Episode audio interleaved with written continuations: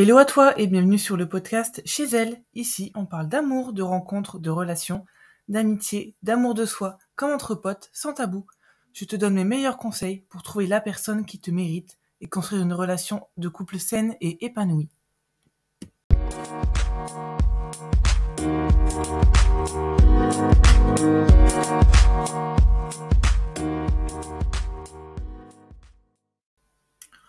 Continue cette semaine spéciale des cinq langages de l'amour avec le quatrième langage,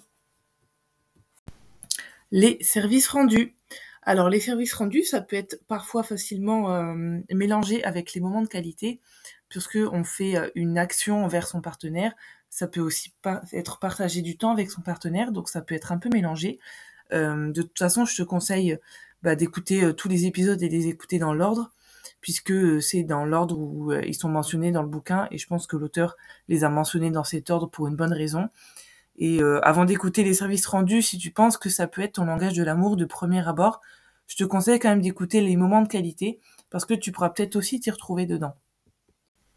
Donc comme son nom l'indique, le langage des services rendus, c'est vraiment pour rendre service à son partenaire, pour lui faire plaisir. Ça peut être des tâches du quotidien comme cuisiner, euh, euh, faire le ménage, faire euh, la lessive, passer l'aspirateur, mettre la table, des choses tout à fait banales. Ça peut être s'occuper du jardin, ça peut être s'occuper des enfants, vraiment des choses de la vie quotidienne en fait. En fait, c'est l'action de faire quelque chose qui est un peu du, quotidien, du, normal, du, du, banal quasiment, mais sans que ton partenaire te le demande en fait ça demande de l'anticipation, ça demande à s'organiser, ça demande à y passer du temps, à y mettre de l'énergie. Et en fait, les personnes qui ont ce langage de l'amour vont euh, vraiment se sentir aimées quand les personnes font des choses pour elles. Alors, euh, il y en a qui vont avoir tendance à dire que c'est euh, trop, que c'est pas naturel, que on dit souvent d'ailleurs que un mec qui fait plein de choses pour sa copine, c'est un canard, il se plie trop en quatre pour elle et c'est pas normal. Sauf que si euh, le langage de l'amour, c'est euh, les services rendus, ben en fait, il y a aucun mal à se plier en quatre pour son ou sa partenaire, en fait. Et il peut y avoir souvent des, discordances dans les couples parce que, euh, admettons, si tu as un partenaire qui son langage, c'est les paroles valorisantes et l'autre, les services rendus, ben, la première personne va se plaindre que il me dit jamais je t'aime, il me dit jamais des mots d'amour, il me fait jamais de compliments. Alors que l'autre de l'autre côté va se dire mais je comprends pas pourquoi elle se sent pas aimée alors que je suis toujours en train de tout faire pour elle, la maison est toujours nickel, je lui fais à manger quand elle rentre du travail, je m'occupe du ménage, je m'occupe des enfants et pourtant elle se sent pas aimée mais je vois pas ce que je peux faire de plus pour elle. Bah tout simplement c'est parce que la femme ce qu'elle attend c'est des moments, c'est des mots pardon, c'est ben voilà qui lui disent qu'il l'aime, qu'il la trouve belle enfin voilà, juste verbaliser l'amour et lui en fait il s'exprime par des services rendus, tout simplement. Et en s'exprimant ensemble, sur, en, découvrant ensemble son langage de l'amour, bah, c'est là qu'on peut voir que son partenaire, en se pliant en quatre pour nous, en faisant des choses tout à fait qui peuvent paraître banales pour certains, comme des tâches ménagères ou comme faire la cuisine, en fait c'est la façon de d'exprimer son amour tout simplement. Et c'est pour ça que c'est important aussi d'être à l'écoute de ton partenaire, parce que si ton partenaire, son langage de l'amour, c'est les services rendus, toi, et que toi, pas du tout, tu vas avoir l'impression que il ou elle te demande bah, de, voilà, de, faire à manger parce qu'il a la flemme, de faire le ménage parce qu'il il aime pas faire le ménage.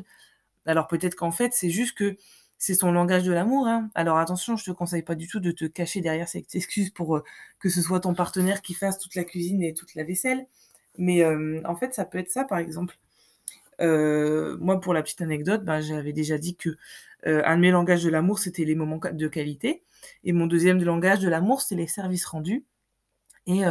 ben, en fait, j'adore que quelqu'un soit se plie en quatre pour moi, littéralement, qu'on me fasse à manger. Alors, j'adore faire à manger toute seule ou à deux ou pour quelqu'un, mais j'adore aussi quand quelqu'un va me faire à manger ou préparer un petit apéro. En fait, c'est juste, c'est une action, enfin moi, qui me parle particulièrement. Et donc, je t'invite à, réfléchir là-dessus. En fait, quand, quand ton, ton partenaire t'a t'as fait à manger, t'as fait un bon petit plat, est-ce que tu t'es dit oh ah bah c'est sympa, c'était bon, ou alors est-ce que tu t'es dit ah mais c'est vraiment génial, il m'a fait la cuisine, c'était génial, c'était top. Et ben, dans ce cas-là, peut-être que ton langage de l'amour, c'est les services rendus? Alors évidemment, pour répondre à ce langage de l'amour, il faut réussir à dépasser les stéréotypes, parce que j'en parlais dans l'épisode sur la charge mentale également, c'est que, mmh, bah, il y a vraiment des stéréotypes de genre encore de nos jours, hein, encore beaucoup, heu, où, heu, les hommes ne font pas les tâches ménagères, les hommes ne font pas la cuisine, mais c'est les femmes qui font tout, c'est les femmes qui s'occupent du foyer et les hommes ne font quasiment rien. Alors, heu, je dis bien que ce sont des stéréotypes, je pense qu'ils persistent encore pas mal aujourd'hui, mais bah, justement, en fait, il y a des hommes qui vont pas faire ce genre de choses parce que c'est tellement ancré, en fait, dans l'éducation, parce que les mères vont faire ça et vont pas demander à leurs fils de mettre la main à la pâte dans l'entretien de la maison. Et du coup, quand ils sont adultes, ils vont pas le faire non plus. Et du coup, quand si une femme a son langage de l'amour qui est les services rendus et que, son partenaire en face, n'a jamais, fait le ménage, n'a jamais fait la cuisine, bah, en fait, elle va juste se sentir non seulement, comme une boniche et en plus, bah, pas du tout aimée parce qu'elle, elle se sent aimée si son partenaire, bah, participe à l'entretien de la maison et fait des choses pour elle comme, lui faire à manger, lui servir un apéro, ce genre de choses et du coup, si c'est son son son langage à elle, elle va l'exprimer comme ça, mais son mari, du coup, va considérer que c'est ancré, que c'est normal et que c'est normal que sa femme lui fasse à manger tous les soirs. Alors qu'elle, elle aimerait au plus profond de son cœur que ce soit lui qui lui fasse de temps en temps. Donc vraiment, il faut apprendre à dépasser les stéréotypes de genre, les stéréotypes qui, heu, bah, voilà, sont en train de changer petit à petit, mais c'est encore hyper lent et hem et voilà et bah, acquérir le fait que c'est normal que, heu, un homme, bah, peut aussi, faire à manger tous les soirs pour sa femme, en fait, si c'est comme ça qu'il exprime son amour, bah, c'est normal et il y a il y a aucun mal à ça et justement, c'est génial. Le risque aussi, c'est si ton langage, c'est les services rendus et que tu te plies en 4 pour ton partenaire, mais qu'en face, c'est pas du tout son langage, en fait, il va pas le comprendre comme tel et c'est juste que tu vas te retrouver à faire, les toutes les tâches de la maison, heu, toutes les tâches du quotidien, heu, bah, en fait, sans avoir de remerciements en retour parce que la personne va considérer que tu fais ça parce que tu aimes ça sûrement ou parce que peut-être que tu cuisines tous les jours parce que tu aimes cuisiner et et en fait, si c'est pas son langage, ça va pas résonner, en fait, ça va ça va un peu sonner creux et du coup, la relation va être un peu déséquilibrée, heu, une personne qui fait tout, une personne qui qui fait rien, mais en fait, sans que ça n'ait du sens au sein du couple. Et puis ce langage en particulier, heu, s'exprime beaucoup moins bien si c'est quelque chose qui est demandé. Si tu demandes à ton partenaire, heu, bah: «Est-ce que, tu peux faire à manger ce soir?» ou alors: «C'est ton tour de faire à manger ce soir», bah, en fait, ça va te faire quasiment ni chaud ni froid de, ben, d'avoir un repas qui soit servi, qui soit préparé par, ton partenaire ou ton ton amoureux tout simplement. Alors que, si c'est, de son initiative, qu'il te prépare un repas, en plus un repas que tu apprécies particulièrement, bah, là, tu vas vraiment te sentir beaucoup plus aimé et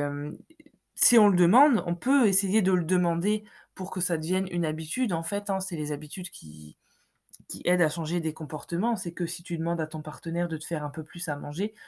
le soir parce que ton langage de l'amour s'exprime de cette façon, bah, il faut faire attention aussi à la façon de le faire et ne pas culpabiliser l'autre en disant que, «Bah, oui, je me sens je me sens plus aimé quand, heu, tu me fais à manger, heu, le soir, donc heu, tu devrais le faire, pour que je me sente mieux. Si tu ne le fais pas, c'est que tu tu as pas envie que je me sente aimé». Il faut vraiment faire attention à la façon de formuler les choses parce que c'est un langage qui peut vite, déraper dans le sens où on peut vite se retrouver à tout faire et en fait à devenir, heu,